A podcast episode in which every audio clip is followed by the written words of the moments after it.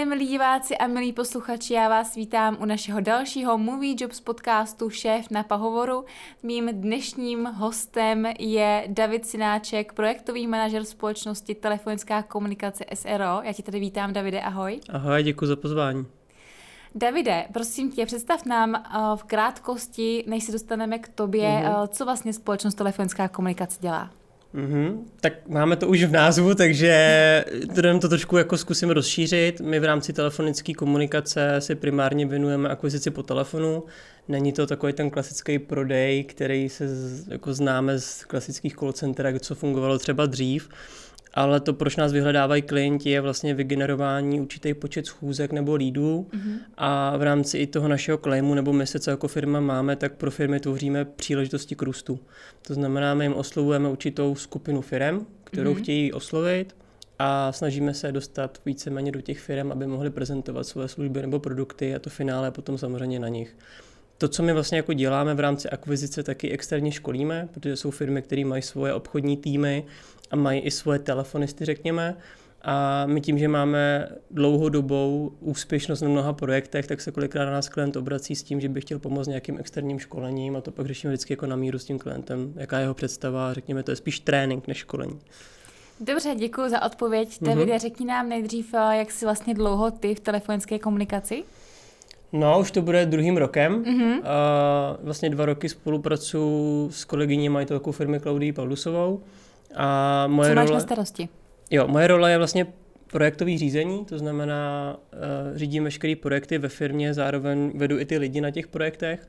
V tuhle tu chvíli máme 25 člený tým a nějakých 20 projektů, takže mm-hmm. už je to mhm. trošku velký, ale zvládáme to. A mm, ta moje role, moje role je taková, že vlastně na začátku komunikuju s tím klientem, kdy nastavujeme tu spolupráci, ten celý koncept. Uh, zároveň jsem zodpovědný za výběr toho vhodného obchodníka po telefonu, mm-hmm. protože je velmi jako rozdílný a zásadní, když uh, máme klienta, který řekněme víc technický nebo technologický, jestli to je nadnárodní společnost, řekněme korporát, anebo je to startup. A vlastně i ta cílová skupina, která je potom následně oslovená, tak je trochu jiná. A my na ty dané projekty vybíráme vhodnou typologii člověka, aby jsme zajistili to, že mu ten projekt je blízký, ten obor ho bude bavit aby se to vlastně proneslo do toho telefonování, zajistili jsme tím nějakou větší pravděpodobnost úspěšnosti toho projektu. A pak, na ty lidi, pak ty lidi vlastně připravu na ty projekty. To znamená, probíhá nějaký úvodní školení s klientem z hlediska produktu. A pak je to o tom, že ty lidi v rámci nějakých zpětných vazeb nebo náslechu hovoru se snažím posouvat dál a jsem pro ně taková jako pravá ruka, když potřebuji na tom projektu cokoliv řešit. Dobře, děkuji za odpověď. Mm-hmm. Davide, nejdříve pojďme se podívat na tebe jako na mhm, osobnost, mm-hmm. osobnost toho manažera a šéfa, kterým jsi pro svůj tým. Mm-hmm. A potom se zase dostaneme zpátky k telefonické komunikaci a víc popovídáme o tom, jak vám ten biznis funguje a jak ho vlastně děláte. Dobrá. Tak eh, Davide, řekni nám, odkud pocházíš?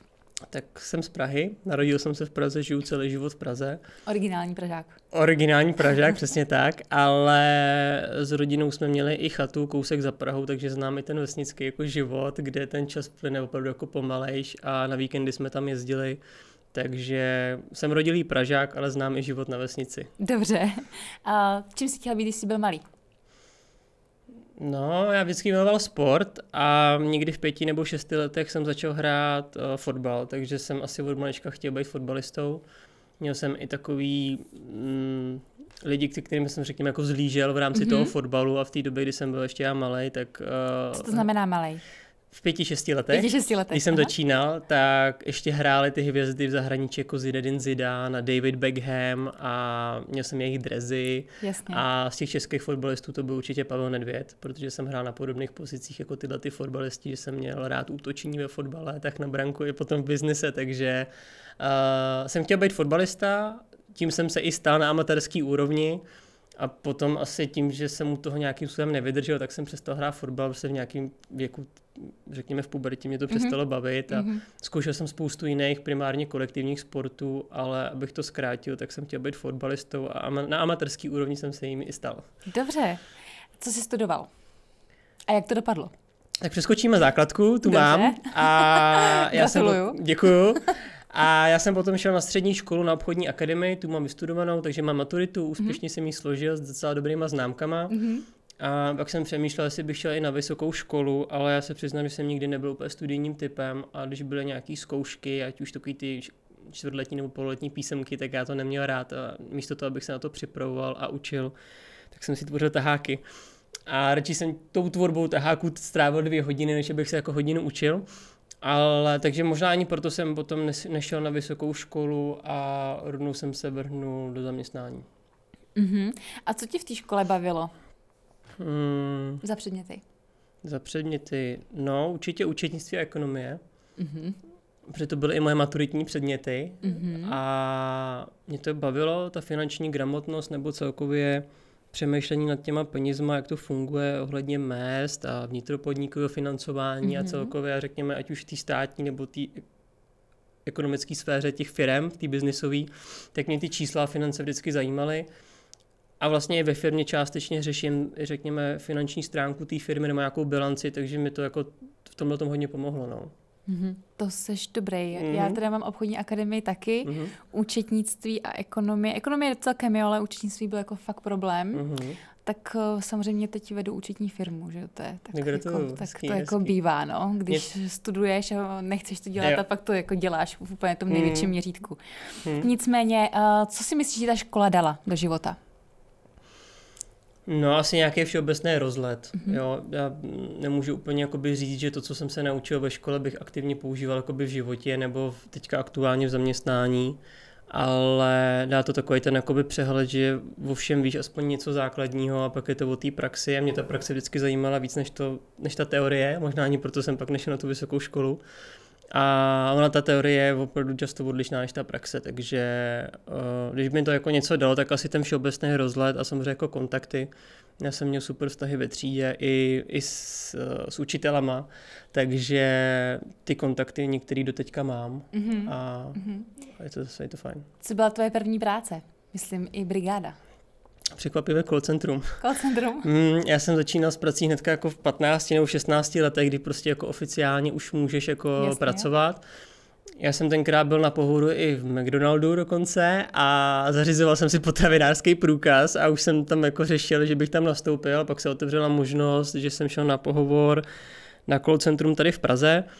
A bylo to docela těžký, protože to bylo call centrum, který vlastně v rámci pohovoru měli to klasický assessment centrum, to znamená, mm-hmm. jsem v necelých 16 letech seděl u jednoho velkého stolu, kde sedělo dalších 10 dospělých lidí a měl jsem jako udělat jako sebeprezentaci, říct si nějakou jako vizi, proč tady jsem a bylo to dost těžký. Mm-hmm. Jak jsem se tam dostal a kromě té práce jako takový, tak kdyby se mě zeptala, mm, co byla úplně moje první práce i vysloveně na tom call centru, tak to byl prodej pánského spodního prádla, takže já jsem do toho naskočil fakt jako... Jako vlastně... přes telefon? Prodej mm. pánského spodního prádla přes telefon? Jo, jo, Jak jo. to fungovalo? Měli jsme pánskou databázi, řekněme, a šlo o to, že v rámci nějakého skripta, protože tam to samozřejmě direktivně bylo skrze klasický call script, tak jsme zjišťovali u těch, řekněme, chlapů nebo mužů, jestli preferují nosit pánský boxerky, trenýrky nebo slipy. A podle toho jsem měl nějaký jako verze, co jsem čet a ta služba tenkrát fungovala, že vlastně za cenu poštovního balního jsme jim posílali prostě materiály z bambusových vláken a mělo to být strašně jako super. A pak těm lidem samozřejmě chodili nějaký balíčky s dobírkou, což už my jsme tenkrát jako samozřejmě jako nevěděli a nám Jasně. to přišlo strašně fajn, že ty lidi dostávají něco zadarmo, tak proč by to vlastně neměli chtít, mm-hmm. takže to. Mm-hmm. No, zajímavá zkušenost. To je asi ten důvod, proč ta call centra dneska nemají úplně tak uh, dobrou pověst. No, asi to tak je, no, protože hodně firm zjistilo, že po telefonu se velmi rychle dá oslovit levně velká spousta klientů a dřív ty call centra opravdu fungovala eh, spíš jako prodejní kanály a jako prodejci po telefonu a zkoušeli fakt prodat úplně všechno. Myslím si, že i doteďka jsou call centra, které prodávají výživové doplňky a, a řeší se i jako investice po telefonu. Vím, že to dost často potom končí nějakýma osobníma schůzkama, ale myslím si, že ta doba se posouvá, že i ty lidi jsou hodně imunní vůči těm telefonátům, že prostě ta profese nemá úplně dobrý jako jméno a neříkám, že se to snažíme úplně jakoby změnit, ale my ve firmě máme jako jasně definovaný, co chceme a co nechceme dělat a my se třeba v rámci prodeje po telefonu jako takového vůbec jako nevinujeme. Mm-hmm. A, takže... K tomu se ale ještě dostaneme. Mm-hmm. A co jsou tvoje záliby a jak nejraději trávíš svůj volný čas? Poslední rok s mým pejskem. Já jsem mm-hmm. si mhm. před rokem pořídil francouzského buldočka, byl to můj velký sen a ten jsem si před rokem splnil, takže uh, když se mě ptáš na volný čas, tak určitě to jsou nějaké procházky s pejskem a mhm. trávení mm-hmm. času s rodinou nebo přátelem, a ten pejsek je teďka všude se mnou. Já ho nerad nechávám doma samotného, byť teďka doma samotný je, když jsme teďka na rozhovoru, ale on vydrží, on to zvládne určitě, zdravím ho na dálku. A takže poslední rok mám ten volný čas spojený hodně s pejskem a předtím to byly nějaké sportovní aktivity a nebo s, kam, s kamarády jsme si zahráli občas PlayStationa, takže nějaký fotbálek a taková ta klasika. Mm-hmm, taky hmm. tak. Klučičí zábava. Hmm, řekněme, že jo. A když jsi tě zeptala všeobecně, čemu se jako rád věnuješ v svým volným čase, kromě pejska, tak mm-hmm. tematicky, co to třeba je?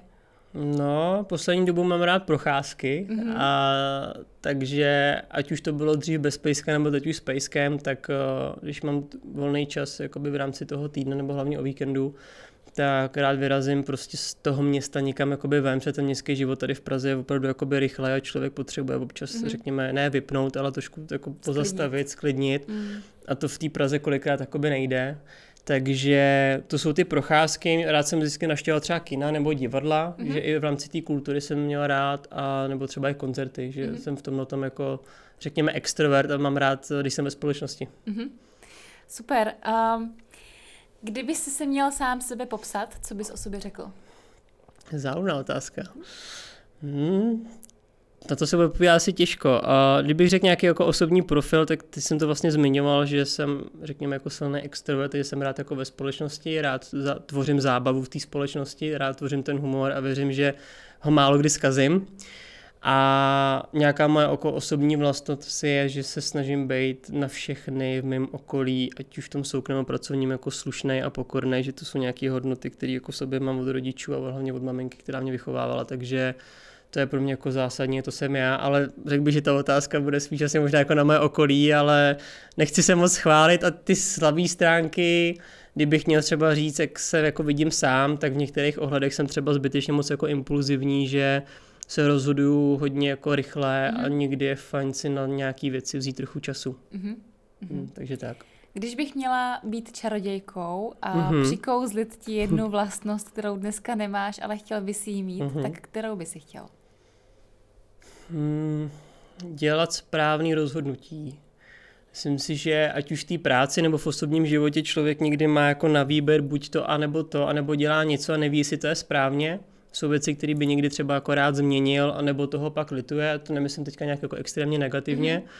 Ale když by člověk věděl, že to, co dělá, má pozitivní vliv na to, co se pak bude dít jemu v životě i v tom okolí, tak to by byla vlastnost, kterou bych chtěl a nemám. To je skoro ale vidění do budoucna.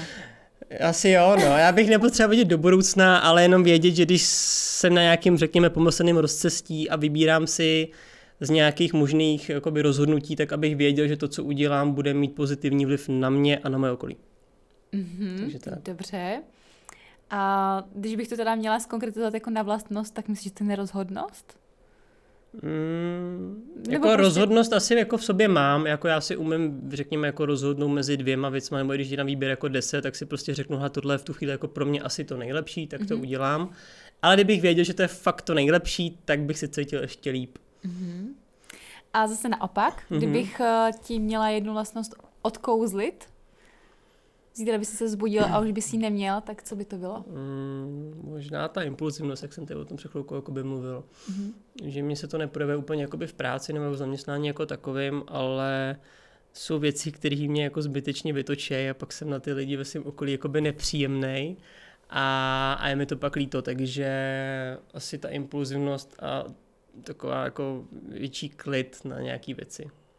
Čeho si na sobě nejvíc ceníš? Hmm, asi takový jako jsem. Uh, já bych na sobě asi moc věcí jako neměnil, ale čeho se nejvíc na sobě jako vážím, tak je asi to jako pokora, kterou jakoby v sobě mám a teď to neříkám jenom protože to je hezký to říkat, ale hodně lidí v mém okolí mi to vždycky jakoby říkalo, že uh, na to, kde jsem v jakém zaměstnání byl, nebo ve škole, nebo i v rodině, že si vždycky říkalo, hele, ty jsi fakt jako nej, pokorný, jako, že se, jako, myslím, že to je jako vlastnost, která by takhle jako měla být. Mm-hmm ale už jsem možná jeden z té generace, kde ta slušnost a pokora v té společnosti úplně jako není. Nechci znít úplně jako starý boomer, ale uh, mám, mám mladší, mladší sestru, která teďka odmaturovala čerstvě, takže ještě k tomu gratuluju a třeba vím, že ve svém okolí a ve svém věku, ve kterém ona je, má spoustu lidí, kteří někam přijdu, tak prostě neměl jako pozdravit mm-hmm. a mhm. říct dobrý den a to mi prostě mm-hmm. přijde jako špatně. Mm-hmm. A jak na sobě pracuješ a co bys si na sobě chtěl zdokonalit? Hmm, pracuji na sobě málo. Málo? Hmm, jakoby, jestli Takové ta otázka je, hmm, jestli ta otázka je mířená jako na osobní rozvoj v rámci biznisu, tak určitě málo. Mm-hmm. A v rámci osobního života uh, měl jsem v minulosti nějaký zdravotní problémy, které mm-hmm. mě doprovázejí do teďka, takže řekněme, že probíhá nějaký návrat do normálního života, fyzioterapie a podobně, kterou absolvuju vlastně několikrát do týdne. Mm-hmm. Takže na tomhle jako vlastně pracuju. Na to se soustředíš. Na to se soustředím a to je pro mě naprosto zásadní, protože když člověk přijde o to nejcennější, co má to zdraví, tak vlastně ostatní už není taková priorita. Ale v rámci toho osobního rozvoje tak třeba poslouchám různé jako podcasty, které se týkají i finanční gramotnosti. Všichni jsme asi slyšeli 250 podcastů s Radovanem Vávrou. A, ale i jiný témata mě zajímají, ale že bych vysloveně čet nějaký knížky a snažil se posouvat dál s nějakým mentorem nebo koučem, co je dneska hodně moderní, tak to úplně nemám. A máš pocit, že by si měl? Mm. Na začátku jsi to uvedl, že na sobě pracuješ málo, tak myslíš si, že by si měl jako do toho víc šlapnout a přidat? Jo, myslím si, že jo, protože já už se vlastně vedení lidí věnuju sedmým rokem a i sám na sobě vnímám, že i ta moje role, firmy, ta role ve firmě bude víc do budoucna jako strategická mm-hmm. a je potřeba, uh, protože já se teďka věnuju primárně jako lidem v týmu. Ano. Už to sedmým rokem a tam se cítím jako v obýváku doma. Ano. Jo, že to je takový mm-hmm. to moje hřiště, a cítím se v tom dobře, ale... Komfortní zóna. Komfortní zóna, ale čas od času člověk, když se chce někam posunout, tak mimo tu komfortní zónu musí mm-hmm. a musí řešit věci, které v té pracovní sféře řeší poprvé a dělat ty správné rozhodnutí, o kterých jsme se jako bavili, aby to mělo pozitivní vliv na tu firmu. Takže můžu prozradit, že do budoucna mám naplánovanou schůzku s jedním osobním koučem, který se mnou bude pracovat v rámci osobního rozvoje a bude to hodně biznisový pro to, abych se já, ale i ta naše společnost posouvala jako dál. Mm-hmm. Ty dneska vedeš, Davide, tým 25 uh, obchodníků, mm-hmm, telefonistů. A jakým jsi podle tebe šéfem? Vím, že mi řekneš, že to je zase otázka spíš na ně, ale mm. jak ty sám sebe vnímáš? Snažím se být hodně férovej. Mm-hmm. Uh, ne vždycky je to úplně snadný, protože každý ten projekt je trošku o něčím jiném. Víc jsem tady na začátku mluvil o tom, že se věnujeme té akvizici tak ale my v tom portfoliu projektu máme ať už jako mladé společnosti, dneska se tomu říká startup, tak ale i ty nadnárodní korporace. A typologicky na tom projektu musí být jiný typ člověka, je vzhledem k té cílové skupině, která je oslovená. I s tím klientem se komunikuje jinak. A neříkám, že jedna strana je horší nebo lepší, ale je to prostě jiný. A já se snažím k těm lidem vždycky přistupovat individuálně, takže neporovnávám, i když jsou na jednom projektu mezi sebou, beru to tak, že každý z nás je něčím jako individuální a svůj, takže se snažím být férový šéf mm-hmm. a když se třeba v nějakých momentech něco nedaří, tak neberu to, že to je nějaká jakoby chyba toho člověka, ale snažím se s tím věcem jako být naproti a jako pomáhat jim. To znamená, myslím si, že lidi v mém týmu by potvrdili to, že ať už se děje cokoliv pozitivního nebo negativního, týká se to i práce, ale i soukromého života, že ty lidi můžou s důvěrou za mnou přijít a že na ně nebudu naštvaný nebo že je nebudu jako okamžitě kritizovat za něco, ale snažíme se vždycky najít takový to společné řešení, aby ty lidi byli spokojení, protože ta moje zásadní role ve firmě je to, aby ty lidi ta práce jako bavila. Mm-hmm. A když je to baví, tak si myslím, že se to projevuje v tom samotném telefonování, v té náladě a v té samotné úspěšnosti, protože to, co zajímá mě, ale naše klienty, jak jsou výsledky. Jasně, to zajímá každýho. Jedině výsledky. Ano, souhlasím. A jak by si typově popsal složení tvého týmu? Vy se hodně zabýváte typologií osobnosti, mm-hmm. hodně s ní pracujete. Mm-hmm. A, tak jak to funguje u vás uvnitř? Rychlá odpověď je, že jsme trošku genderově nevyvážený, ale v té dnešní době, řekněme v tom pozitivním slova smyslu, protože 80% eh, našeho týmu jsou dámy nebo ženy. Mm-hmm. Myslím, že to souvisí s, t- s tou pozicí jako, trošku. Přitom jako obchodník, ale mm. je taky se nechci nikoho jako dotknout, hmm. ale spíš to jako evokuje mm, jako chlapy. Jasně, rozumím. Tam jde o to, že to je trošku specifický v tom, že ten náš obchod primárně je po telefonu. Mm-hmm. Já jako chlap, když jsem byl obchodníkem, tak uh, jsem taky chtěl mít služební telefon, služební notebook, služební auto a jezdit mm-hmm. za mhm. klientama na schůzky a mít tu svoji kancelář a prostě... Být... Kožený desky a tak. Jo, jo, jo, takže jako myslím si, že ta mužská role obchodníka je v tom našem pohledu trošku jiná. Mm-hmm. A není to o tom, že bychom v týmu nechtěli mít muže, ano. ale je to o tom, že se i k nám primárně hlásí jakoby ženy. Ale musím říct, že oni v tom telefonování jsou prostě paradoxně jako silnější v mnoha ohledech a, a baví je to, což je pro mě naprosto jako zásadní. Jo. Já nechci, aby to znělo trošku kliše, ale se snažím vybírat i typologicky ty lidi tak, aby k tomu telefonování měli blízko. A nebylo to o tom, že tak si jdu něco zkusit a uvidíme, jak to dopadne, přes mm-hmm. těch projektech nemůžeme úplně dovolit.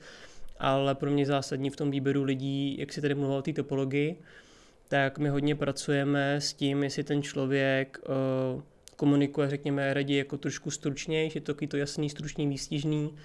Některé typy projektů vyžadují člověka, který, řekněme, je víc zaměřený na detail, je víc systematický, umí pracovat v procesech a i ta druhá strana, který telefonuje, ty informace takhle vyžaduje. Takže my vlastně máme domluvený, řekněme, nějakou spolupráci s klientem a pak vysloveně na to napasujeme vhodného člověka. Není to o tom, že pro něj šáhnu do klobouku a někoho vytáhnu, ale snažíme se už jakoby zajistit tu úspěšnost toho projektu tím, že vím, na jaký projekt hledám člověka, s těma zkušenostmi, co máme, tak už víme i vysloveně, jakou typologii osobnosti na ten projekt chceme mít. Neříkám, že jsme vždycky ve 100% úspěšnosti, ale ta typologie nám pomáhá v tom, že ta úspěšnost je vysoká. Mm-hmm. Čeho si na svých lidech nejvíc ceníš? Mm, samostatnosti asi. Mm-hmm. Uh, můj přístup je, nevím, jestli je správný, ale takového mám, že v každých příručkách pro dobrýho manažera se říká nebo píše, že by měl umět motivovat lidi. Mm-hmm. Nevím, jestli to umím, věřím tomu, že jo, ale můj přístup je takový, že se ty lidi snažím hlavně nedemotivovat. Mm-hmm. To znamená, oni dostanou veškerou péči a prostor k tomu, aby věděli, co mají dělat, mm-hmm. jak to mhm. mají dělat a já je to nechám dělat zasahuju do toho procesu jenom ve chvíli, kdy něco nefunguje podle nějakých plánů, které jsou vždycky jako nastavený ambiciozně, ale splnitelně. A když to nefunguje, tak do toho samozřejmě zasahuju a hledám ten zdroj, aby se to jako vyřešilo. Může to být kontaktní strategie, může to být argumentace, může to být špatně zvolená databáze. Těch důvodů může být samozřejmě víc. Ale ve chvíli, kdy mám fungující projekt, fungujícího člověka, který ho to baví a má výsledky, tak ho prostě nechám pracovat. Mm-hmm. Takhle jednoduchý to je. Beru to tak, že jsme všichni v tom týmu jako dospělí lidi, všichni máme nějaké zadání, všichni známe svoje role, tak jim do toho tolik nemluvím, když to funguje. A musím zaťukat, že většinou to funguje. Super, to zní skvěle, ale pojď nás prosím tě, Davide, teď uvést spíš do toho jakoby úplného počátku. Hmm. Jak to vlastně u vás v telefonické komunikaci funguje ve chvíli, kdy máte klienta? Jo. Myslíš, že získáme klienta Získáte jako poptávku? klienta, přesně tak. Jo tak v tu chvíli já vlastně jsem ve spojení s mojí kolegyní HR manažerkou Nelou, mm-hmm. která vlastně pro nás zajišťuje, pomáhá nám s náborem, protože bych to časově nezvládal já nebo moje kolegyně Klaudie. Takže máme na několika pracovních portálech vlastně vystavený inzeráty, mm-hmm. chodí nám na to zaplať pámu poslední dobou hodně reakcí a vlastně moje kolegyně Nela už je se mnou skalibrovaná v tom, jakou typologii lidí a jakou osobnost já do toho týmu hledám. A když získáváme nový projekt a už je třeba před podpisem nebo víme, že ten projekt opravdu asi dopadne, tak moje kolegyně Nela už dostává zadání, jakou typologii člověka, s jakýma zkušenostmi nebo všeobecným rozhledem potřebujeme na tenhle ten projekt ABC, řekněme. Podle čeho to sestavujete? Podle toho, v jakém oboru ten klient pracuje. Jo, jak jsem tady na začátku zmiňoval, my máme v portfoliu jak nadnárodní společnosti, tak i startupy a, a navoláváme schůzky třeba pro jednu automobilku, uh, sjednáváme schůzky i pro jiný typy klientů, třeba v oblasti marketingu. A ty lidi v tu chvíli do toho telefonu potřebují vědět trošku něco jiného. A tak je velký rozdíl v tom, jestli voláme, řekněme, takový ty nepopulární studený kontakty. To mhm. znamená, že oslovujeme firmy, které nevědí, že budou námi oslovený, řekněme, ale máme pro ně něco, co je pro ně jako relevantní a je tam takový ten oprávněný zájem. A pak druhá část databáze, co klienti uh, vlastně často s námi řeší a chtějí s ním pomoct nebo poradit, tak je takzvaná reaktivace kontaktů, což znamená to, že ten klient má ve svém systému historicky řekněme stovky nebo tisíce kontaktů, ano. který nikdy oslovil a chtěl být takzvaně reaktivovat, to znamená v minulosti tam třeba byli v kontaktu, z nějakého důvodu to nedopadlo, ale v těch firmách se pořád něco děje, něco se mění a my je vlastně snažíme se oslovit v tu chvíli znovu. Já když to trochu jako úplně zjednoduším, mm-hmm. tak to, co vlastně dělá telefonická komunikace, je to, že vy přijdete ke klientovi, mm-hmm. klient vám dodá databázi kontaktů, které chce oslovit, buď ano. třeba s nějakou novinkou, akcí, nebo mm-hmm. jenom jako zjistit, jak to u nich vlastně aktuálně je, jestli jsou ty kontakty aktivní a ano. použitelný. Ano. A vy je skontaktujete mm-hmm. a mhm. co se děje dál? No, Domluváte dá... teda schůzku? Jo, potom už jako inhouseovému obchodníkovi toho klienta? Hmm, hmm, ten proces funguje přesně jak říkáš, to znamená, dostaneme od klienta nějakou vybranou databázi, protože ten klient sám nejlíp chce, nebo nejlíp ví, co chce ano. a jakou cílovou skupinu chce oslovit. To znamená, klient nám dodá databázi, my na to vybereme vhodného člověka, který je samozřejmě jako zaškolený a začínáme se pouštět do té práce s tím, že je to o tom, že my samozřejmě jménem té společnosti, pro kterou spolupracujeme, oslovíme nějaký určitý počet kontaktů a Cíl je vždycky samozřejmě vygenerovat dostatečný počet lídů nebo obchodních schůzek, který potom plánujeme třeba do kalendářu těch obchodníků.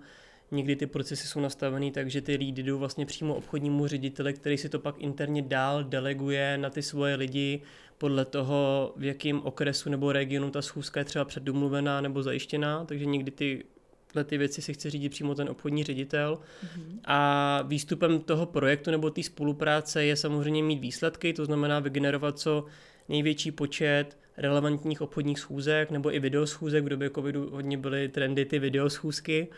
Ale zároveň pracujeme tak, že vlastně výstupem té spolupráce je, že jim vracíme ty kontakty doplněný o kontaktní osoby, o kontakty na ty lidi a děláme k tomu vždycky i nějaký zápis. To znamená, mm-hmm. my kromě toho, že klientovi odezdáváme ty relevantní mm-hmm. úspěšné kontakty, tak mu ale vrátíme tu databázi, řekněme, že to může být nějaký průzkum z toho trhu a oni si to pak interně mohou vyhodnotit s detailním zápisem od nás, když ten klient neměl zájem, tak proč? V jaký jsou ty firmy situace, třeba je tam potenciál, že některá firma nám řekne, teď to pro mě není aktuální, ale ozvěte se nám za půl roku. A i tohle je pro nás a pro klienty důležitý zapsat, protože za půl roku tam fakt jako můžeme zavolat a domluvit ten obchod. Takže Jasně. Klient dostává kromě těch relevantních lídů jako výstup z celé té databáze. Celou tu situaci hmm. toho potenciálního klienta. Ano.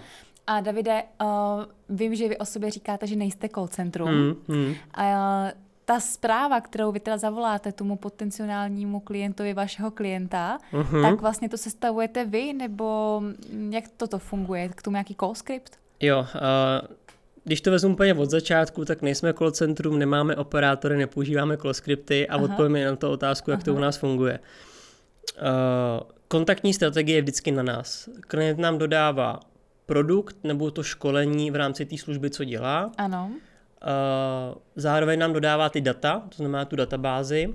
My, když tyhle ty věci máme proškolený, máme dodaný data a vybraného vhodného člověka na ten daný projekt, tak já se s tím člověkem vždycky sednu, pobavím se s ním o tom projektu, abych já věděl, co on o tom ví, jak se v tom cítí, potřebu, aby té službě nebo tomu produktu rozuměl a v tu chvíli dáváme společně dohromady kontaktní strategii. Co to znamená? Znamená to to, že ten člověk má určitou osnovu, jak mluvit s tou danou osobou, protože je velmi rozdílný, když je pro tebe kontaktní osoba HRistka, obchodní ředitel, jednatel a jestli voláš malým firmám nebo velkým korporátům. Mm-hmm. Je tam dlouhavý proces třeba přes recepce, přes nějaký mm-hmm. asistentky, někde ovšem máš telefonní kontakty přímo na jednatele. Tam ale zase pracujeme s tím, že těm jednatelům prostě bude 10 lidí denně mm-hmm. a nemáš tam takový čas na to si s těma lidmi úplně jako povídat. Takže ta mhm. kontaktní strategie musí být odlišná a vždycky je pro mě zásadní, v jakém oboru se ten klient nachází, do jakého regionu i voláme, protože máme projekty, kdy třeba navoláváme schůzky pro výrobní společnost a voláme třeba potenciálním klientům v pohraničí nebo okolo prostě hranic, řekněme. A tam, když prostě zavoláš ve 4 hodiny odpoledne, tak tam nikoho nezastihneš. Znám Ty lidi to. prostě začínají pracovat v 5-6 ráno a to Končí tady... ve dvě hodiny odpoledne. Jo, a to tady v Praze teprve ještě všichni spí, jo. Takže určitě to přizpůsobem i tomu v rámci geografie, kam jakoby voláme a tomuhle jako přizpůsobit, řekněme, i tu pracovní dobu toho projektu. S těma detaily si fakt jako hodně hrajeme, ale to jsou prostě jako mikrodetaily, řekněme, které potom celou tu skládočku udělají, takže ten projekt může být úspěšný. Nebo že to jsou nějaký procenta navíc k tomu, aby ten projekt úspěšný byl. Mm-hmm. Já se zeptám možná mm. trochu jako záludně, ale jak pracujete s tím, když eh, máte teda telefonní kontakt třeba na recepci, mm. je to větší korporátnější společnost a mm. mají zakázáno předávat telefonní čísla? No, je to těžký, no. Ono těch mm. samozřejmě cest je jakoby víc, jo. My samozřejmě... Dneska by... už asi jo, sociální sítě, linky. Jo, přesně. Jako mm. my sice v názvu máme telefonická komunikace a je to ta dominantní jakoby pozice mm. v té firmě, co vlastně děláme, to znamená komunikujeme po telefonu, ale využíváme veškerý moderní nástroje k tomu, aby jsme tu firmu oslovili a oslovili tu kompetentní osobu. Jo? Takže když máte Excelovskou tabulku hmm. od vašeho klienta, hmm. je tam firma ABC SRO, hmm. která má zakázáno předávat telefonické kontakty hmm. na vlastní zaměstnance, hmm. tak uh, vy se do firmy ABC snažíte dostat ještě jinými způsoby, tak abyste opravdu jako ano. prošetřili celou tu situaci. Jo, určitě. Slouží nám k tomu i třeba ten LinkedIn, mm. i v rámci naší partnerské spolupráce se společností Imper, která vlastně dodává nám nebo i primárně našim klientům vlastně data, tak tam mnohdy kontakty na kompetentní osoby z pravidla jsou. Jsou, mm. jsou ty kontakty verifikované, je to legislativně všechno jako ošetřené, je to v pořádku, protože jsou data z veřejně dostupných zdrojů, a, ale přesně jak říkáš, kdy ve chvíli, kdy se nedokážeme do té firmy dostat tou, klasickou, tou klasickou standardní cestou, tak nám nedělá problém poslat jakoby e-mail a zavolat tam za pár dní znova, že už chceme mluvit s někým konkrétním, protože dost často to funguje tak, že oni vám řeknou, no ale pan Novák s váma prostě mluvit teďka nemůže, tak mu pošlete e-mail. Tak v první řadě se snažíme získat personifikovaný e-mail, aby to šlo ideálně přímo na ano, něj. A když ano. se nám to nepodaří, tak pošleme ten e-mail na obecnou adresu a víme, že tomu člověku nikdy nepřijde. Ano. A, ale za tři dny tam voláme s tím, že bychom se potřebovali už spojit s tím panem Novákem a že jsme s ním v e-mailové komunikaci a tak dále. Ta strategie tam nějaká funkční je. A další cesty jsou samozřejmě uh, vlastně ta síť LinkedIn, kdy vlastně firma, pokud tam má jako nějaký oficiální profil, tak my jsme schopni se tam propojit vlastně s obchodním ředitelem, marketingovým ředitelem nebo jednatelem a to jsou většinou ty naše klíčové osoby, které nás už potom posunou někam dál. Takže důležitá message je taková, že nezdáváte to, prostě ne, se do toho ne. probojujete mm. nějakým způsobem mm. a předáváte potom uh, ten zápis tomu klientovi i ze jo. společnosti, kde bylo trochu jako těžší se dostat. Přesně tak, jak říkáš, ano. Aha, mm-hmm. super. Um, podle čeho si, ty jsi mluvil o kolegyni Nele, mm-hmm. uh, že ona dělá ten nábor tvých uh, potom manažerů, teda obchodníků mm-hmm. a uh, podle čeho si zaměstnance vybíráte? Co u nich hledáte za vlastnost? Tak ta vlastnost asi vzniká už od toho, podle toho, na jaký projekt já toho člověka jakoby hledám, mm-hmm. protože jsou typy lidí, který bych na ten daný projekt nechtěl nebo nevzal, ale vím, že na jiný projekt by byl třeba dobrý. Takže nemám asi na to úplně obecnou příručku, ale dávám určitě na nějaký jako subjektivní dojem, ale aby to bylo trošku víc komplexní, tak tam máme ty dvě fáze toho pohovoru. To znamená, první kolo vlastně řeší, řekněme, moje kolegyně Nela, která mm-hmm. má nadefinovaný, mm-hmm. koho hledáme, jakou typologii, na jaký projekt – Ona mi dodá zpětnou vazbu, že třeba tento týden měla několik pohovorů, přidáváme z toho určitý procento relevantních jakoby, uchazečů, s těma se napojím potom já a buď osobní schůzku, no minimálně videokolem se snažím trošku jako poznat. A kromě toho, že jim říkám větší detaily ohledně jakoby projektu a náplně práce, tak se snažím poznat i v té osobní rovině, abych jako navnímal, jak ten člověk k tomu všemu přistupuje a ty naše pohovory jsou hodně jakoby specifický, neděláme to jako klasický HRisti typu, kde se vidíte za pět let, jaký jsou vaše silné a slabé stránky. Neříkám, že to nemá svoje důvody nebo opodstatnění, ale já z toho nic nezískám. Takže já se ptám těch lidí trošičku na jiné věci. Oni jsou mnohdy překvapení, jak vlastně takový freestyleový přístup k těm pohovorům, ale většinou jsou z toho ty lidi nadšení a já vlastně získám to, co potřebuju. To znamená, je ten člověk jako dobrý, bude ho to bavit, sedneme si lidsky, protože pro mě je důležité, když s ním budu primárně komunikovat v tom týmu, já, aby my jsme si prostě rozuměli, když tam na začátku cítím, že to úplně nebude jako ono, tak samozřejmě mm-hmm. je lepší prostě do toho nejít upřímně. Mm-hmm. A, a taky prostě nějaký jako jeho přístup nejenom k práci a tak dál. Ale nekoukám úplně na to, jestli ten člověk má telefonické zkušenosti 5, 10 let nebo žádný, ale samozřejmě poznám za tu dobu, co se tomu věnuju, jestli ten člověk má nějakou komunikační úroveň, kterou já potřebuji na ty projekty. Mm-hmm. A pokud to tam je, tak spoustu věcí dokážeme interně doučit. Mm-hmm. A tady se do, trochu dostáváme k tomu, že hmm. vy interně školíte i uh, klientům uh, obchodníky. Ano, ano. Hmm. Jak to funguje, jestli myslíš tu otázku tak. nebo to. Ani jak to funguje, ale spíš jsem chtěla jako dodat to, že uh, často se to nestává, že by takhle společnosti menší, střední na to jako nemají úplně jako čas, že jo, proškolit jo. takhle hmm. konkrétně hmm. na telefonickou komunikaci hmm. svoje týmy, nebo se možná i předpokládá, že to ten člověk jako umí. Jo. Hlavně to je nějaký know-how, že jo? takže jako ano. člověk to taky nechce dávat úplně jako ven. Ale ten náš přístup je takový, že mm, to, co děláme, tak i školíme z toho důvodu, že víme, že to, co děláme, děláme dobře, máme dlouhodobé výsledky a jsou typy klientů, kteří z nějakých určitých důvodů, kterými samozřejmě jako chápeme, nechtějí tu spolupráci takzvaně outsourcovat nebo dávat prostě řekněme ven. Mm-hmm. Mají svoje obchodní oddělení, který jsou skvělí v tom, že vlastně řeší ty osobní schůzky a umí tu službu a produkt mm-hmm. prodat, protože to jsou fakt specialisti v tom daném oboru a v té dané firmě. Mm-hmm. S čím už ten obchodník má často ale problém, nebo ho nebaví, tak je vlastně vygenerovat si tu příležitost a aktivně oslovit nějakého klienta s nějakou určitou úspěšností. Jo. A proto to je tady telefonická komunikace, otevírač dveří. Přesně tak. To znamená, pokud tam je úplně nějaký, jako řekněme, problém v té firmě v tom, že ty obchodníci nechtějí, nebo naopak vedení po nich nechce, aby telefonovalo, tak vlastně můžou oslovit nás a my to pro ně externě zařídíme. Ale pokud má interní tým a procesy nastavený tak, že si to všechno řeší interně sami, tak si nás třeba mohou vlastně objednat na to, že s nima projdeme telefonický trénink, aby jsme je v tom, co dělají, ještě trošku zdokonalili, mm-hmm. dali jsme jim vhled do té mm-hmm. typologie osobnosti, odkryli upřímně i to naše jako know-how a pak je to upřímně o těch lidech, aby v tom jako pracovali dál ale máme i statisticky změřený, pokud jsme školili v nějaký dané společnosti, tak potom třeba po měsíci, po dvou tu daný školení, řekněme, opakujeme a sbíráme i ty data, ty výsledky a máme vlastně průměrnou úspěšnost v rámci navýšení těch výsledků někde kolem 15%.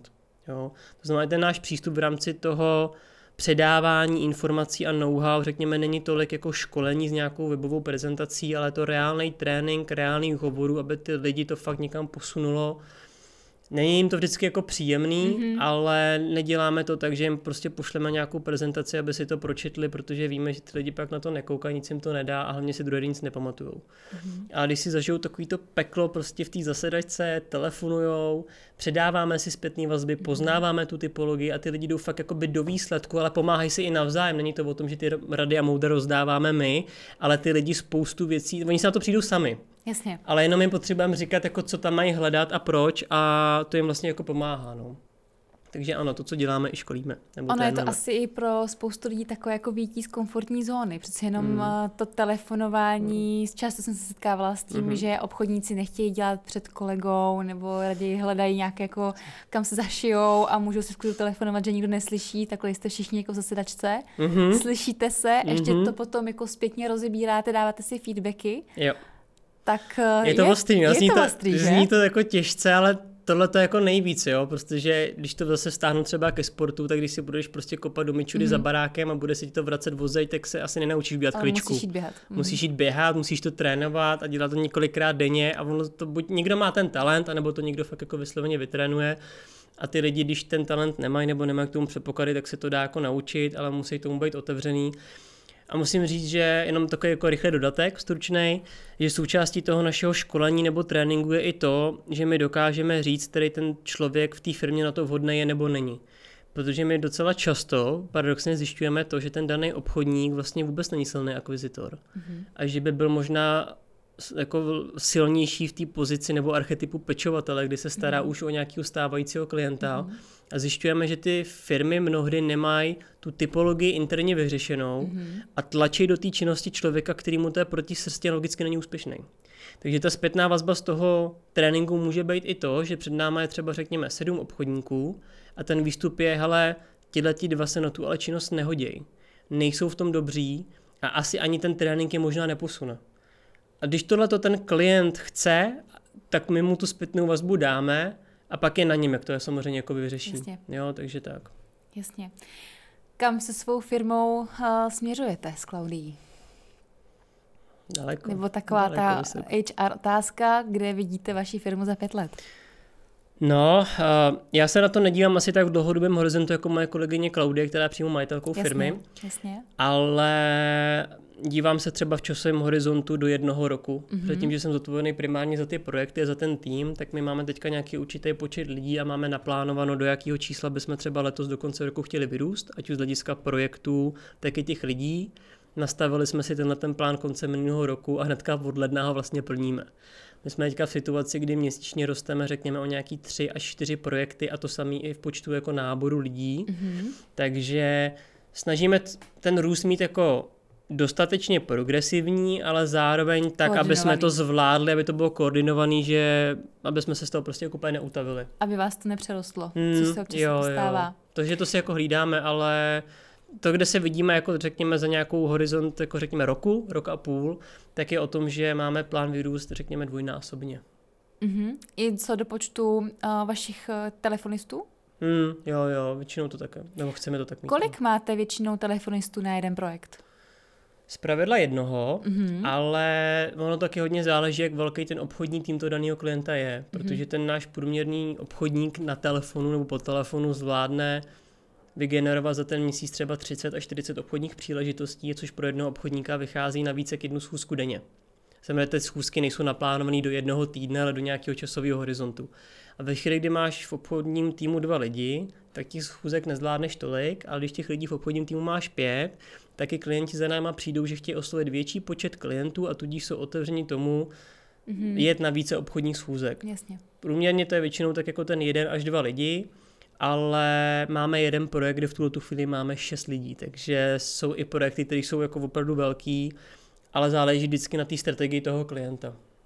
Jasně, jasně. Hmm. Děkuji za odpověď. Něco. Co za dobu tvého působení v telefonické komunikaci hmm. a ve spolupráci s Claudí hmm. vlastně máte za jakoby nejtěžší moment vaší firmy? Nejtěžší moment? No já to radši zaklepu, takových těch těžkých momentů, vím, kam ta otázka jako míří, jsme moc neměli. Mm-hmm. Tady standardně padá covid, samozřejmě, mm. ale vzhledem k tomu, že vy fungujete uh, většinou um, na dálku. Jasně, máme i kanceláře jakoby v Karlíně, kam ty naši obchodníci jakoby chodí a odkud telefonují, ale v rámci určitého přístupu uh, k nějakým lidem a daným projektům můžou ty lidi samozřejmě pracovat i z domova, řekněme, nebo v nějakém částečném home mm. office, takže ano. Ale co se týká jako covidu, tak my jsme paradoxně v tomto období jako firma rostly a bylo to daný tím, že byl celkově jako lockdown, bylo to všechno zavřený, hodně firm bylo v takové situaci, že neví co a jak, ale ten obchod úplně nezastavíš, protože když zastavíš obchod, tak ta firma prostě stagnuje a nevydělává a vlastně to není dobrý přístup a ty firmy si to relativně rychle uvědomily. Ale bylo složitý, když měli v týmu x členej obchodní tým se služebníma autama, teďka jako kam ty obchodníky máš poslat, když i ty firmy se vlastně bály přijmout nějakou návštěvu, která nebyla z firmy. Jo. Aha. Takže my jsme vlastně... A to trvalo dost... docela dlouho teda, že no, firmy asi... měly zakázané jako fyzické návštěvy. No, no, no, určitě mm. bylo nějaký vodu, řekněme půl roku, kdy to bylo fakt takhle jako také ty podmínky fakt jako tvrdý, ale my jsme v tomhle tom zareagovali tak, že jsme z těch osobních schůzek, co jsme generovali pro naše klienty, šli do těch videoschůzek. Někteří naši klienti se to museli naučit, nebyli na to úplně zvyklí nebo připravení ale ta doba se v tomhle tom jako pokovidová doba, řekněme už, asi to snad můžu říct pokovidová doba, změnila v tom, že je ta úvodní schůzka formou videoschůzky trošku víc běžnější, než byla dřív. A někteří klienti dokonce vyžadují, že to prvotní schůzka nechtějí tam jít osobně, ale chtějí jenom formou videokolu, aby si vyhodnotili s tím klientem na začátku, jestli chtějí společně strávit ten čas na tou službou nebo ne. Takže my jsme jako paradoxně v tom covidu opravdu jako rostli, nebo lépe řečeno takhle, nepřicházeli jsme o projekty kvůli tomu, že byl covid, nebo že byl nějaký jako složitý moment.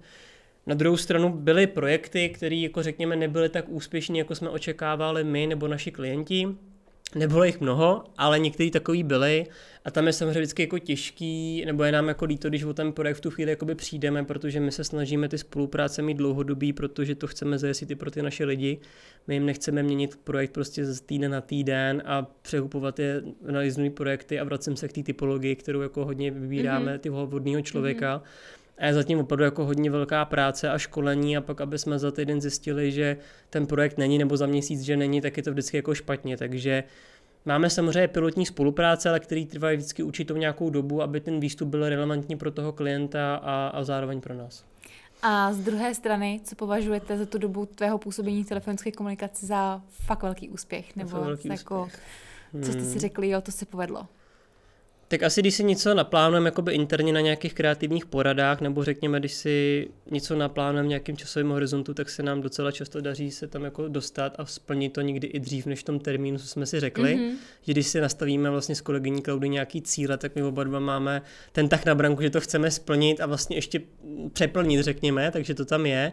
A ta největší událost nebo něco, na co jsme jako ve firmě asi všichni pišní, co máme radost, tak je náš nový web, který vlastně připravil můj kamarád ze základní školy, který v tuto chvíli má i vlastně digitální marketingovou agenturu celkem velkou. A pomáhal nám vlastně s tou prezentací té firmy na venek, aby jsme byli ještě trošku víc profesionálnější, než jsme v tu chvíli byli s tou prezentací a tak to nás taky hodně posunulo, že mhm. dostáváme zpětnou vazbu, ať už od těch startupů nebo korporátních klientů, nebo klientů, že se jim ten web jako líbí a že i obsahově ty naše služby, co děláme a jak to popisujeme, že mají jako hlavu a patu, takže mám největší radost v poslední době se z nového webu. Takže se to dá uzavřít na tom, že váš úspěch je hmm. složený z několika plánovaných hmm. a dosažených úspěchů. Jo, jo, určitě. To je super. Hmm. A Davide, z čeho čerpáš motivaci nebo inspiraci? Hmm. A taky se to dá ještě spojit s otázkou, kde ti nejčastěji napadají nějaké jako nové nápady? Jo, No, nový nápady asi před usínáním. Před usínáním? Mm, a má, my na tyhle věci máme vlastně v týmu takový jako kreativní porady, který máme, tak vždycky jako naplánujeme, neplánovaně prostě podle toho, jak to jako cítíme, že bychom to chtěli někam posunout, aby to nebylo úplně jako na sílu, ale fakt to bylo, že cítíme, že máme nějaký nápady, tak si mm-hmm. na to jako sedneme a plánujeme ty věci jako v kavárnách, úplně jako mimo pracovní prostředí nebo na procházkách.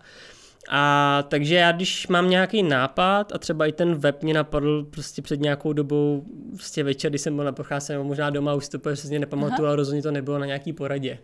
Takže na té kreativní poradě nebo poradách už většinou řešíme, jak to vytvořit, mm-hmm. jak to mhm. zprocesovat a jak vlastně se k tomu cíli dostat, ale ty nápady vznikají prostě úplně jako náhodně, že mám střed myšlenek a jenom něco napadne. Na tu kreativní poradu docházíte jako všichni? jako celý ten tým i těch eh, obchodníků, nebo v podstatě ne, většinou nějaký, jenom, jenom jako v rámci vedení, v rámci managementu. Některé ty nápady určitě jako konzultem v týmu, mm-hmm.